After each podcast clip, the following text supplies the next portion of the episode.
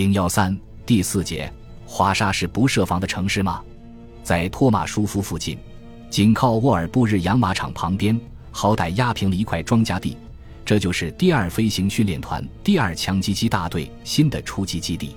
作为空中炮兵，为了能够继续支援迅速推进的步兵，俯冲轰炸机和强击机等航程短的飞机，必须在开战后的几天里进入波兰的野战机场。沃尔布日就是按这种要求选择的基地。如果小卧车能以五十公里的时速在平整出来的地面上奔驰，而且很稳的话，那么 HS 幺二三式飞机就可以在这里起落。起落所需的跑道用不了二百米。然而，一九三九年九月九日一大早，单机飞往华沙的却是费塞利尔赫式飞机。强击机大队长施皮尔福格尔少校这几天来亲自到前线侦察。以便一旦得到明确的指令，他的部队就可立即出动。今天，友邻部队的坦克该冲进华沙市区了。从空中给陆军指引进攻的方向分外重要。赫式飞机低空飞过街道，驾驶飞机的是西格拉中士。施皮尔福格尔少校正在专心致志地进行侦察。前方是波兰首都的一排排屋顶，宛如一片翻滚起伏的波浪。眼下空旷的场地点缀着炸毁的机库和累累弹坑，这就是华沙的奥肯切机场。战争一开始，这个机场就不止一次遭到德军水平轰炸机和俯冲轰炸机的轰炸。德国坦克的先头部队正在机场对面向莫克托夫、奥霍塔区前进。施皮尔福格尔让赫式飞机越过前线，进入敌占区，寻找强击机的攻击目标。伪装的炮兵阵地、支撑点和街头堡垒等。猛然间，他发现了隐蔽在华沙拉多姆铁路工厂里的轻型高炮连。几乎与此同时，波兰士兵向低的几乎伸手就可以摸到的赫式飞机开火了，炮弹碎片和子弹雨点般的飞向机身和座舱。西格拉中士腹部受伤倒下了，施皮尔福格尔抓过驾驶杆。但无法调转机头，只得迫降在波军防御阵地正中间的公路上。这时，德军的先头部队离这儿大约还有六七百米。这架赫式飞机尽管连续受到射击，但没有坠毁，成功的在公路上迫降了。施皮尔福格尔立刻跳了出来，转到机身的另一侧，把负了重伤的驾驶员从快要着火的座舱里拖了出来。就在这时，他头部中弹倒下了。不多时，攻上来的德军步兵在烧毁的赫式飞机旁发现了这两个人。施皮尔福格尔已经死亡，于是里希特霍芬任命第四中队长奥托卫斯上尉继任他的职务。这时，第四装甲师奉命攻入波兰首都市区，乃因哈德少将以小部分兵力从南面分三路进攻，在郊外的莫克托夫、奥霍塔、沃拉等处。德军遭到城防炮火的猛烈抗击，波军据守在赶筑的防御阵地支撑典礼待援。一夜之间，到处都筑起了街垒。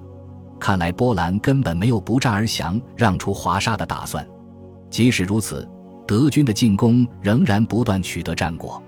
坦克在前面掩护，突击队跟在后边。突然，波军的重型炮弹嘶叫着飞来。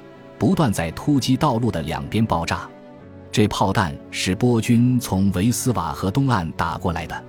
波军部署在郊区普拉加的炮兵为粉碎德军的进攻，猛烈炮击华沙西部。敌人死守华沙的决心是很大的，甚至波兰市民的房屋受到破坏也在所不惜。所谓不设防的城市，纯属无稽之谈。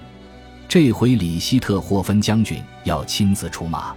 秦斯托霍瓦和克鲁施纳野战机场上的俯冲轰炸机正在起飞。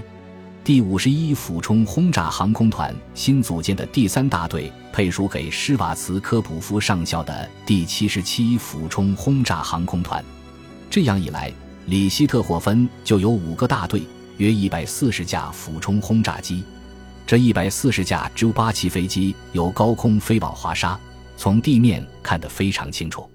九月一日和二日两天，第一航空队从东普鲁士和波美拉尼亚起飞，曾对华沙的机场、飞机工厂和广播电台进行过轰炸。后来只进行过一些小规模轰炸，炸弹落到吊车厂和室内维斯瓦河铁桥上，但没有收到理想的效果。九月九日这一天，俯冲轰炸机对华沙市区进行了首次大规模轰炸，在波光闪耀的维斯瓦河上空。俯冲轰炸机编队散开队形，一架接一架地进入俯冲，他们发出吓人的尖叫声，冲向目标，以维斯瓦河铁桥为基准划分攻击区域。铁桥在瞄准镜里以飞快的速度由小变大，目标是维斯瓦河东岸的重炮阵地，波军正在这里炮击市区西部。俯冲轰炸机穿过高炮的火力网，投完炸弹后。当即拉起跃升脱离，轰炸机的其他编队突击市区街道和市郊普拉加以东的铁路，钳制波军，至少可以阻止其部队的频繁调动。市区西部敌人的抵抗逐渐加强，强击机也参加了战斗，有好几条街道的街垒，步兵们不得不通过白刃战来夺取。十点钟左右。第三十五坦克团和第十二狙击团的先头部队迫近了位于华沙市中心的火车站，但是到此不能再前进了，因为部队一旦出现在街道上，几公里长的侧翼就会暴露给敌人。如果敌军从侧翼发起反击，前边的这两个团与后续部队的联系就有可能被切断。赖因哈德将军已看出这个危险。于是命令这两个团暂时停止进攻，开始后撤。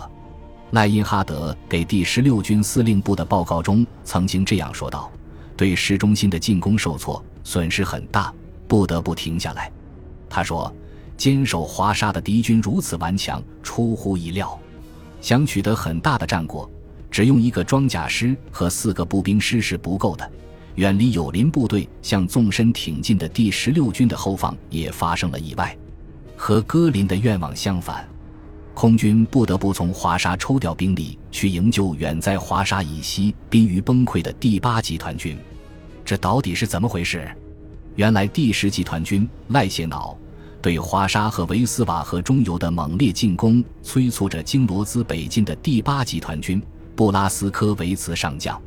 该集团军本应和第十集团军一起以最快的速度封锁住先头部队第四装甲师的后方与华沙之间的空隙地带，但是第八集团军开始只有四个步兵师，越往东进，它的北翼就越暴露。在德军进攻方向略微偏北一点的地方，有一支和第八集团军兵力相当的波兰部队，也在赶赴德军要去的目标，一级向东向华沙。向维斯瓦河对岸挺进，两军形成争先到达的态势，情况相当危险。这支部队是波军的核心力量——波兹南集团军。由于它离德军的南北两条进攻路线较远，所以几乎没受到任何损失。该集团军拥有四个师和两个骑兵旅，他非但没有减员，反而得到波莫热集团军部分兵力的补充。这部分兵力是遭到由布罗姆堡南进的德国第四集团军的进攻而败退下来的。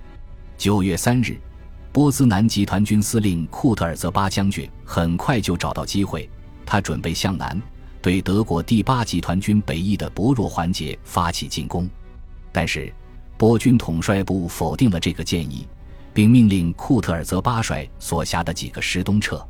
他们夜间行军，白天在森林里休息。